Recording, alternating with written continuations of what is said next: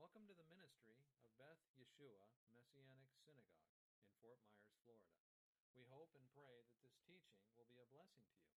If you would like to support our ministry, please go to our website, www.bethyeshuafla.com, to donate online, or we can accept your donation over text. Please text the word give to the number 239 747 7526. Thank you for your support. Blessings and shalom. Shabbat Shalom.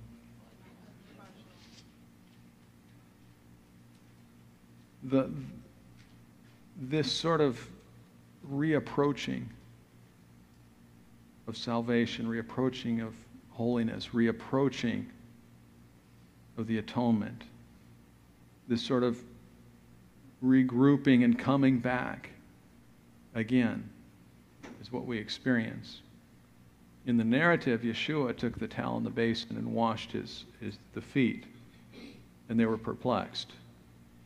And Peter says, Well, wash all of me. Or, why are you washing me? I should wash you. And then he says, Well, then wash all of me. Peter wasn't getting it at first, but then he got it. But may the Spirit of Adonai that dwells in you quicken your heart and lead you to that same place where you were washed again. I, I know nearly all of you in this room, and I, and I, think I can say that, that nearly all of you have accepted Yeshua as Mashiach, as, as Messiah. So you're all cleansed, you're all washed. You have that. But may the Spirit of Adonai lead you again to the towel in the basin, that you might be washed again, that you might be cleansed again. And the reason that I start with that this morning is I just felt very pressed that sometimes we've got to get cleaned up a little so we're not distracted by all the clutter. Whether it's the memories or the, the, the history or the baggage, any of this any of this. So that you can be in spiritual newness, if you will, innocence, if you will, as you surrender to the ministry of the Word of God. This thing we're going to do for the next 40 minutes or so is the ministry of the Word of God. What that means is it's, it's this powerful moment whereby Adonai uses the words that I put on a piece of paper, the words that I'm going to say, somehow Adonai uses that to transform you. It's not me or my words or my vocabulary or the, the, the clever phrasing. It's His power. He uses my words the same way He used clay to make Adam. There's nothing glorified in the clay, it was dirt was earth. But it was his power that brought forth life. These words are nothing more than dirt. But by the power of Adonai, the ministry of the word will bring forth life in you. That's my hope for this morning.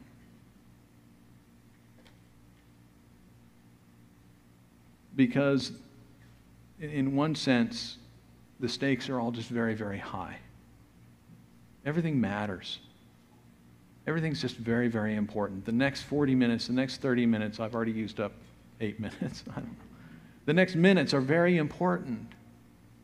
This is the time that I desperately hope that Adonai takes over by his spirit and by his power to transform you by his glory.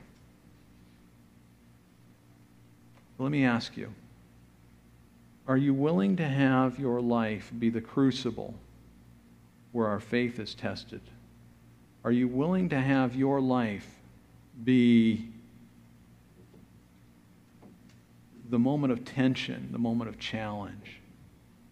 In other words, am I open to the prospect of my faith being challenged by the circumstances of my life?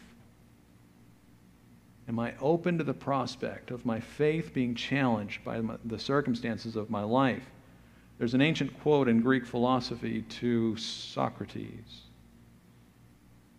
The unexamined life is not worth living. The life that is untested, untried, unproven is not worth living. There are some who may balk at the extreme nature of that statement. It's just a, it's a pithy statement. But in the context of our lives and our faith, the unexamined, the untested faith, the unproven faith is truly a shallow faith. It is monochromatic. It is one dimensional. And life is anything but one dimensional. Life is anything but monochromatic. For us in the kingdom, our life is faith, our life is spiritual. So we could say the untested life is not where Adonai wants us to arrive. The untested faith is not where Adonai wants us to arrive. There's a myth in the kingdom of God that there's a plateau somewhere, right? A plateau is where you go up the hill and there's a flat spot. What was the, the, the Indians, the Hopis, and, and some of those Indian tribes in the, in the American Southwest? They would build their houses up on these mesas and up on these cliffs. And it'd be a flat spot on the cliff, and they'd pull the ladder up after they climbed up to their house. Right? They found their flat spot, and they were good. And, and there's a myth in the kingdom of God that there's a plateau out there, and we're trying to get to the plateau. But let me say this that, that it is not an arrival your faith, your relationship with Adonai, your life's faith is not someplace you're going to arrive at. What does it look like when our faith is tested and examined? It looks like when the Spirit that we have been talking to asks us to sacrifice our son, or when the Spirit we have been worshiping takes away our first love, or when the Spirit we have been obeying seemingly abandons us on the eve of our greatest trial on the eve of a trial that will end in death. These are some of the examples from the Bible of faith being tested, of faith being examined, of faith being proven. Here are some of the examples from our modern lives when a child is emotionally scarred and damaged by abuse, when a spouse does not seem to love anymore when a job, which is a daily demonstration of our previous failure professionally, when we've reached a dead end, a health crisis which threatens death, or perhaps worse, dementia, or these things. These are just a few of the crises that some people are dealing with in this very congregation, in this very community. Our faith is tested, our faith is challenged by these circumstances. In one sense, we think of our faith as nebulous up here. But our faith is very practical, it's very hands on. It's not just what we think or what we believe, our faith is what we do and who we are. Our faith in Adonai is, is, is existential. It's who we are. In John 6, we have the narrative of feeding 5,000 with bread multiplied by Yeshua. Yeshua then goes on to talk of himself as the bread of heaven. Talks of himself that we must eat of him, of this bread, that his flesh is the bread of life, the life of the world. And after that, many of the followers who just enjoyed the miracle of the bread feeding the 5,000, many of his followers began to walk away. They began to grumble at this and they began to stop following him. And we have this scene where it's as if he looks around and he sees the Talmidim, the 12, uh, you have this in your screens. Uh, John chapter 6, verse 67, Yeshua says to the twelve, You don't want to leave also, do you? Simon Peter answered him, verse 68, Lord, to whom shall we go? Where will we go? If your faith is challenged, if your faith is rocked by your circumstances, where will you go? There's nowhere to go. There's nowhere else to go. Peter goes on to say, You have the words of eternal life. We have trusted and have come to know that you are the Holy One of God. Where do I go from here? This is why the enemy chooses our struggles and our circumstances and our suffering and our hardships as moments to whisper, as moments to accuse, as moments to challenge, to slander, and to mock. This is what the enemy does.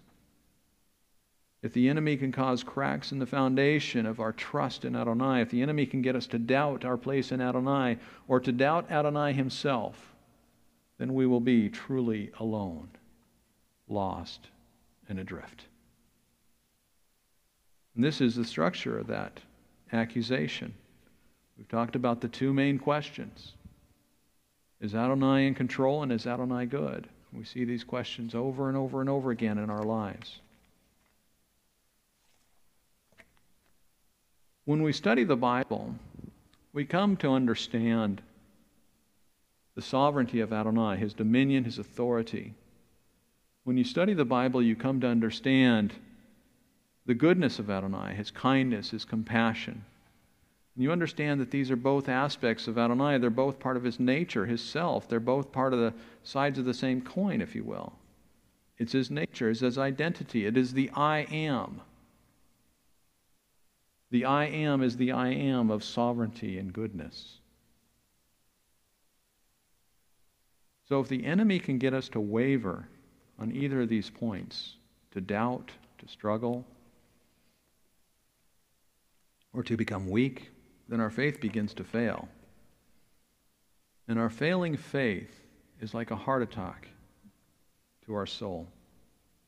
The same way the body begins to die the very moment the heart fails, so our spiritual life, our soul begins to die the very moment our faith fails and wavers. I've had in mind to walk through a little bit of the book of Job with you.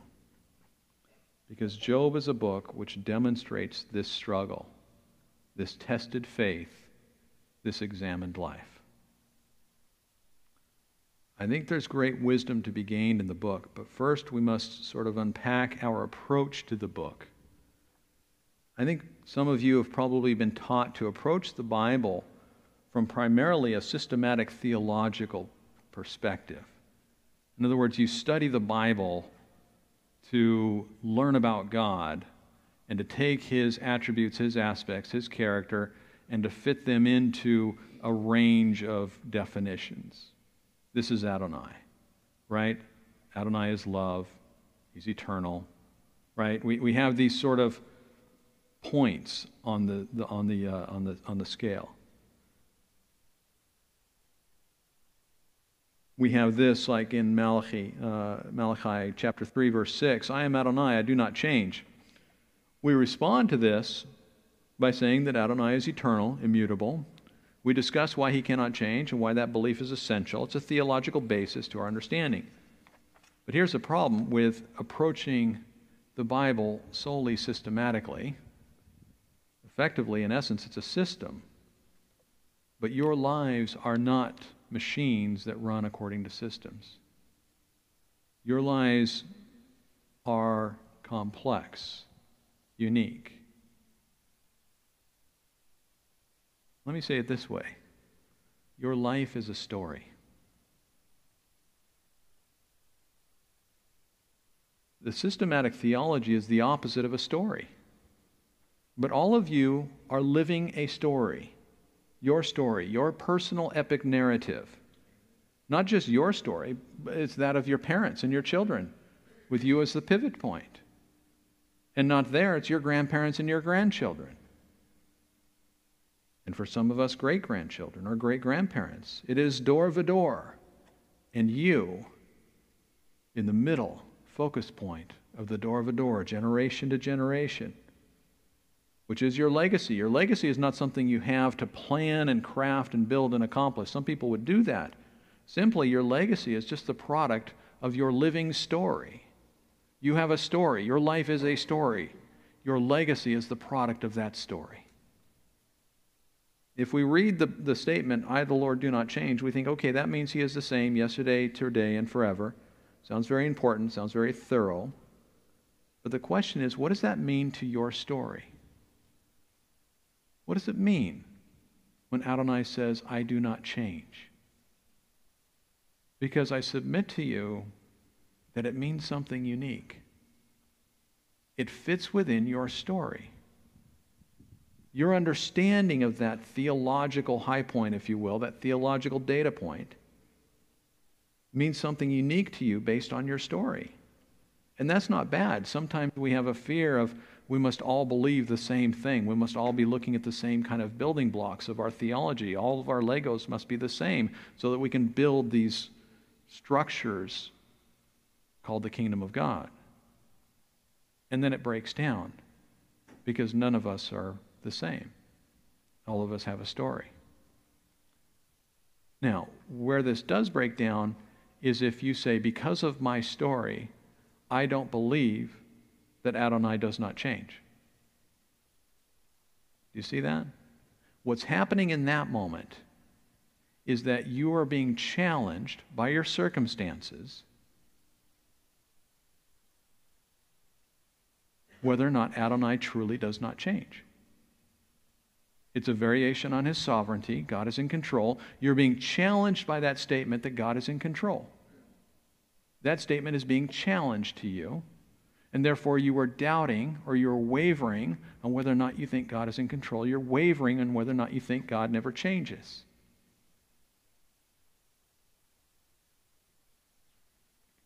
When Adonai approached Abraham and asked him to offer his only son, his only son whom he loved, he was asked. But we are seldom asked about our struggles and trials. You wake up one day with a diagnosis that'll end your life. You wake up one day with a failed relationship, a failed job, with a child that has rebelled and shows animus, antipathy towards God and towards you. You wake up with a life that has been redefined, and nobody asked you. Nobody would ask you if you would like to have your faith or your trust or your life in Adonai tested, rocked, or even ruined. But that is what happened to Job. And so, this is why I said we need to unpack how we approach the book of Job. The book of Job is not a systematic theology. When it talks about the Leviathan, it's not making a theological point. I, I wouldn't recommend using Job to discuss and prove doctrine, but rather, the book of Job is a story. And it is a story because each of you a story. Each of you is a living, breathing, chaotic, messy, complicated, confusing, hot mess of a story. Let's begin. Because that's what we needed. Yeah, okay, so, so here's the theological high point. This is the theological 20 pound sledgehammer, which I will use to beat you into submission. God is in control. Does that work for you? No, you've got a life that has to figure out what that means to you. You've got to figure out how is God in control when I just lost my job? How is God in control when I think I've lost my children? How is God in control? I have to figure that out. And that's why life must be tested, is so you can figure that out. Let's begin. Iyov, in the Hebrew, Job chapter 1, verse 1. There was a man in the land of Uz whose name was Job. Now that man was blameless and upright he feared God and shunned evil. We begin with a man who is described as blameless.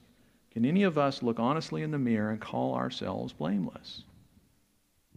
And we see this again, in fact, a few verses later, verse 8, Job chapter 1. There was no one like him on the earth. This is Adonai speaking of Job. And he says, There is no one like him on the earth, a blameless and upright man who fears God and spurns evil. Some translations go so far as to say he was the most righteous on the earth.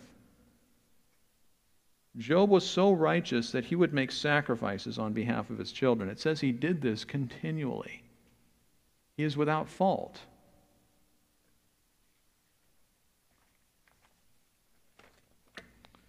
In Job chapter 1, verse 6, we have this. One day the sons of God came to present themselves before Adonai, and the Satan also came with them.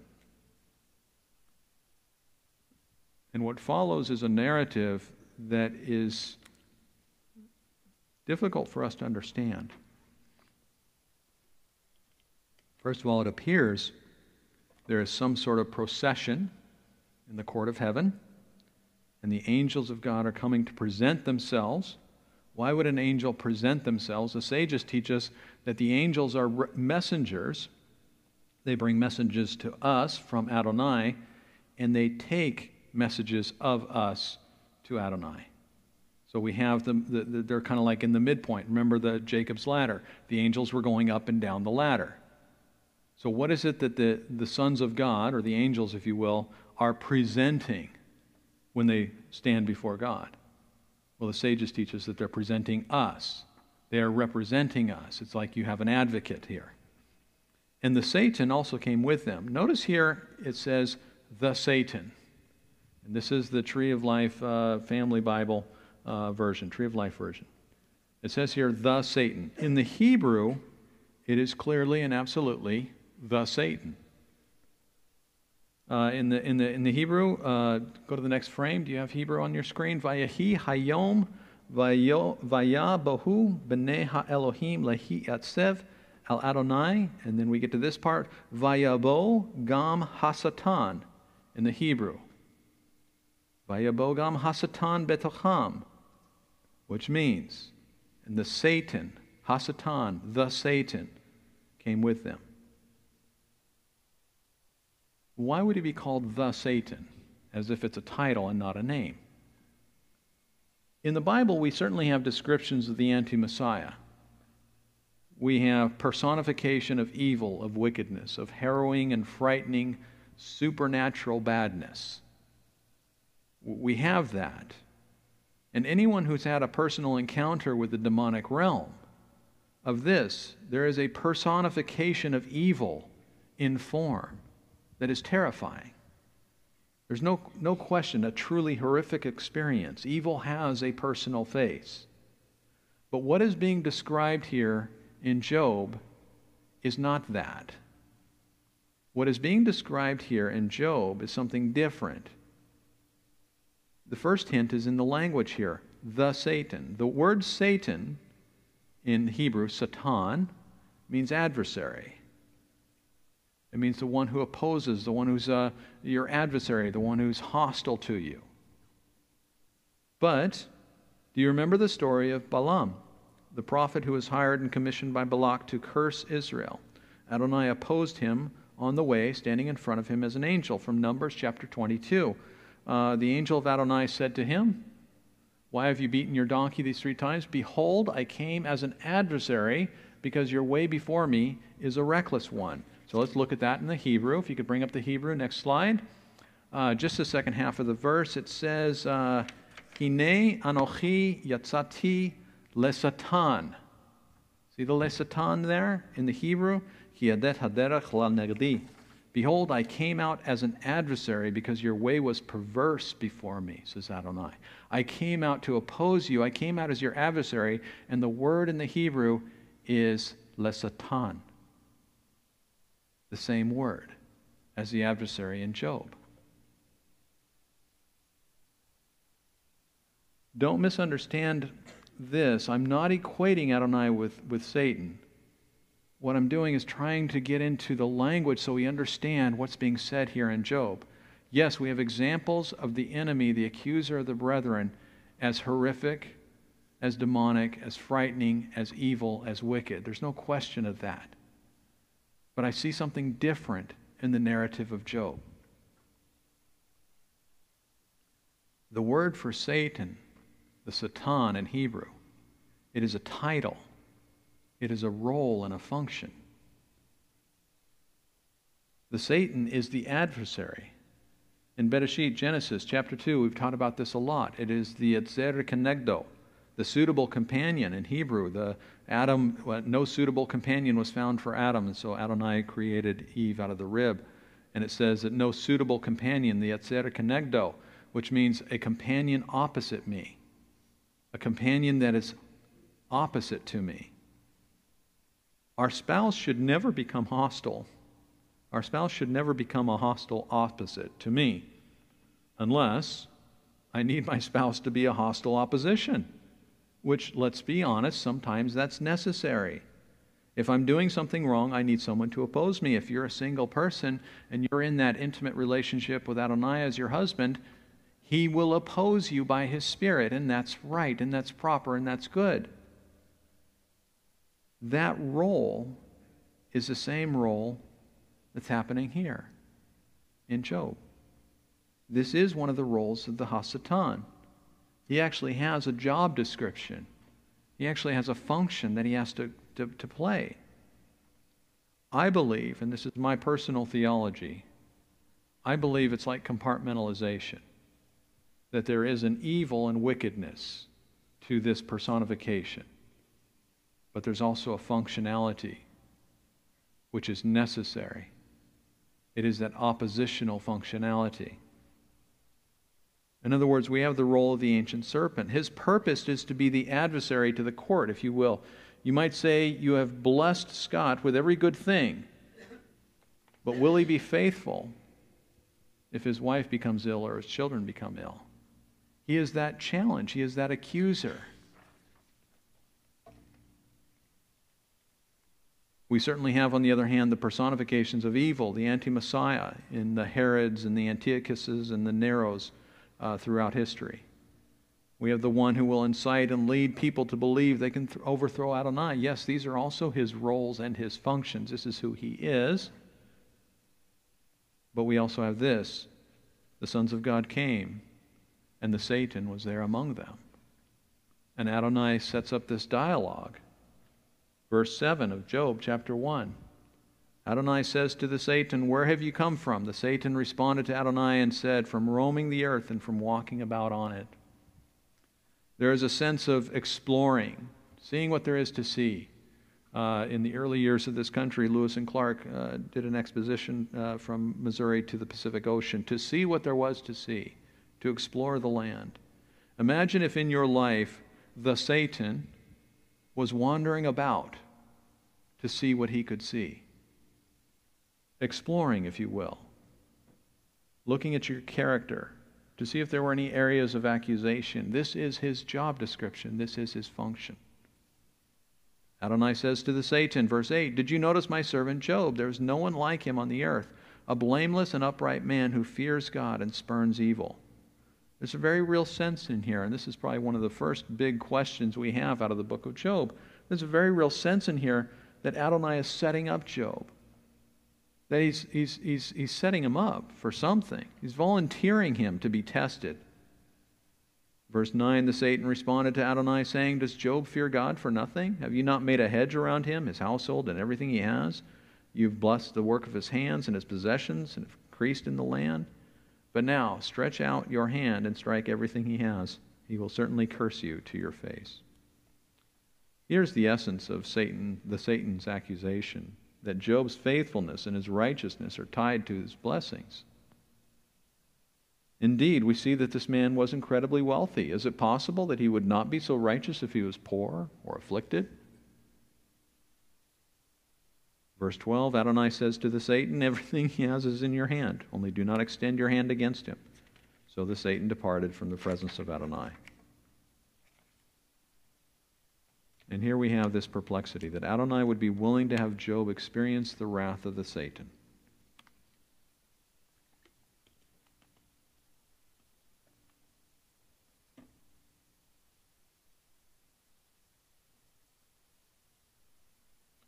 So how do, how do we how do we grapple with this? How do we understand this? There's a court in heaven which is similar to our courts in that there are essential functions which exist there is a judge, an advocate, an adversary. There are witnesses to the proceedings. There are testimonies and evidence that's given, information. We think of Elohim as a judge. In one sense, he is the judge. But he is a judge who is also an advocate. He is a judge that is also for us in that moment, in that place. Because what we have with Adonai is he considers and keeps our best interests at heart. And this is the conclusion that, that at least I have to come to when I try to manage and, and grapple with all this stuff and, and, and filter it through the experience of my life that at some point there has to be that Adonai is good at the root of all this. Because as I've said, where else will I go? I personally believe the Satan has schemes to corrupt our spirit.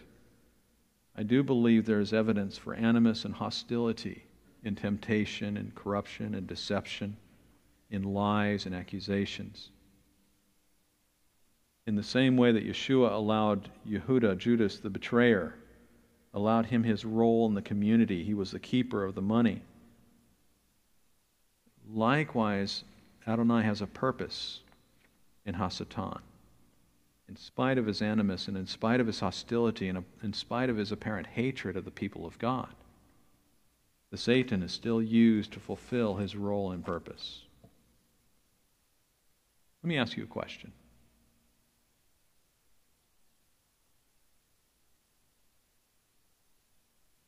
In three and a half years from now, 2021, fast forward three and a half years, I'm going to describe the kingdom of God. The kingdom of God in three and a half years, in my little scenario here, will be vibrant, will have entered into a season of profound holiness, will be known for righteousness, for purity, for single mindedness of the truth. That in three and a half years, the kingdom of God will be known in this country as a peculiar people, separate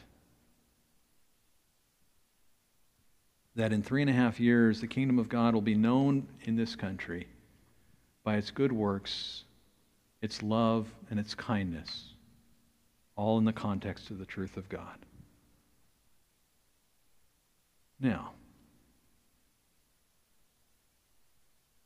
what if I were to tell you that it will take, for example, a Biden presidency in order for us to get there? Because this is the nature of hardship and difficulty. It transforms us differently than blessings and peace. Will blessings and peace transform you? Oh, yeah. If I had a lot of money right now, my life would be transformed. It'd be different. Sorry, it just would be. I don't know. Am I the only person in the room? Okay. All right. Can I get a witness? Yes, if I was wealthy, if I had an awful lot of money, my life would look different right now. Well, can't we accept the fact that if we go through hardship and difficulty and even suffering, that in three and a half years our life will look different? That we will be transformed?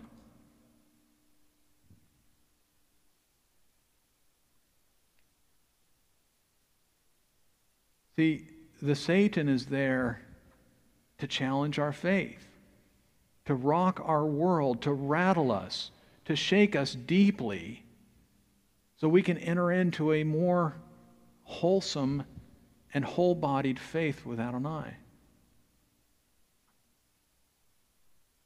There are various places around the world that are known for grapes and winemaking France, Italy, Napa Valley, Willamette Valley, Oregon, places like this. They're known for, for growing grapes and making wine. I remember reading once that you don't want grapes to be too pampered when you're growing them to make wine. Because you want some hardship, you want some difficulty, you want some heat, you want a little bit of uh, drought, possible lack of water, rocky soil, this kind of thing. Because what it does is it brings out the complexities in the flavors of the grapes. It makes the grapes taste unusual. It brings out depth in the flavor of the wine. In similar fashion, our faith is tested in part by the enemy under the permission of Adonai in order to bring out the depths of our faith.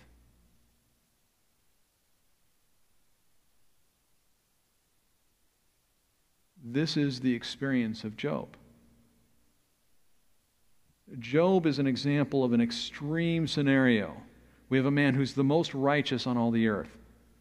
When, when, when something bad happens to you, when you get a diagnosis, when, when something happens to a relationship or a job, what's the first thing you say? It's not fair. I didn't deserve this.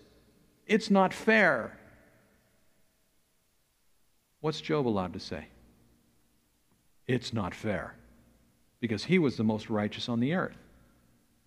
At some point, is there a little voice in the back of your mind that knows yeah, maybe I do, in one sense, kind of deserve this hardship. Maybe I'm, you know, maybe there's some accusation there. Who knows? But for Job, there was no accusation. He was truly the most righteous man on the earth, according to the testimony of Adonai. And in that moment, he is afflicted by the enemy. For what purpose? Why do bad things happen to good people? It's the, the question, the dilemma that has to be answered. Why do bad things happen to good people? Because Adonai is allowing it to bring out the depths of your faith, the depths of your experience. All of my theology, all of my belief in God, everything that I know about God is shaped through my story. Shall I tell you about my late 20s when life was good? Shall I tell you about my early 30s when I was making a lot of money? Shall I tell you about when I was doing this project for, for this group over here, or I was traveling around the country? Shall I tell you about the good stories in my life? It's kind of boring. Or shall I tell you about the difficulties? Shall I tell you about the hardships? because my faith is defined by those things.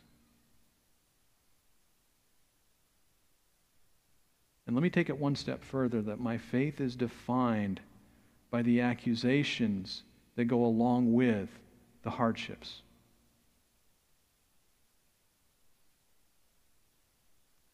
The enemy has you in his sights, and he's going to accuse and he's going to challenge you. And in one sense, that's wrong. There's an evil to that. I get that. But in another sense, it is part of what Adonai uses to build up your faith. Imagine if Eve had overcome the deception of the enemy. Now she knows. She knows truth. She knows what is right. She knows what is good. And then we have to ask this we have to ask the question well, why did Yeshua have to take on this face to face accusation and temptation? Why did Yeshua have to be tempted? Why was he tempted, if not to give us an example? He was tempted, we're going to be tempted. He was slandered and mocked, we're going to be slandered and mocked by the enemy. But what I want you to do is not become indignant at that what I want you to do is allow that to percolate in your relationship with Adonai. And allow your faith to grow, even in that crucible. And this, for me, is, is how I reconcile this perplexity that Adonai would give the enemy permission. What is it that Yeshua said to Kepha? the enemy has asked to sift you. Right? The enemy has asked to sift you, but I have prayed for you that you might overcome. And how was that overcoming proven? When Yeshua walked along the shore with, with Yeshua and said to, to when Yeshua walked along the shore with Peter and said to him, Do you love me? You love me? Not I love you. It's okay. I'm going to help you feel better. I love you. No, do you love me? Because now I understand my love better. Because my love is growing in the crucible of all of this my own failures, the mocking and the slander. Romans chapter 8. You have a Romans chapter 8? Who shall separate us from the love of Messiah? Shall tribulation or distress or persecution or famine or nakedness or danger or sword? Make no mistake that some of those will come directly at the hand of the enemy, the accuser, the Satan. And there is full animus in there. But nothing shall separate us from the love of Messiah. Next frame, please. As it is written, For your sake we are being put to death all day long. We are counted as sheep for the slaughter. Isn't that a description of Job? Only his life was slave, saved. Next frame. But in all these things, we are more than conquerors through him who loved us. We are more than overcomers. We are more than victorious. We are more than conquerors through uh, overcame us. For I am convinced that neither death nor life, nor angels, nor principalities, nor things present, nor things to come, nor powers, shall separate us. Verse 39 Nor height, nor depth, nor any other created thing will be able to separate us from the love of God that is in Messiah Yeshua, our Lord. Go back one frame, please. Rewind one frame. Verse 38. I am convinced that neither death nor life, nor angels, nor principalities. Why should angels or principalities separate us from Adonai? Well, if they're demonic, things present nor things to come, nor powers. What powers are going to separate us from Adonai? Powers of evil and wickedness. Yes, these things are given permission and given reign on the earth to mess with our lives. We're going to look at Job for a little bit here, maybe next week, and, and, and, and talk about this. But what I want you to start with is an understanding the role of the Satan as an accuser is actually used by Adonai to bring about his good purposes on the earth. And to that end, the enemy is nothing that we need to be afraid of. Rather, fear God, because nothing shall separate us from the love that is in Yeshua. Shabbat Shalom.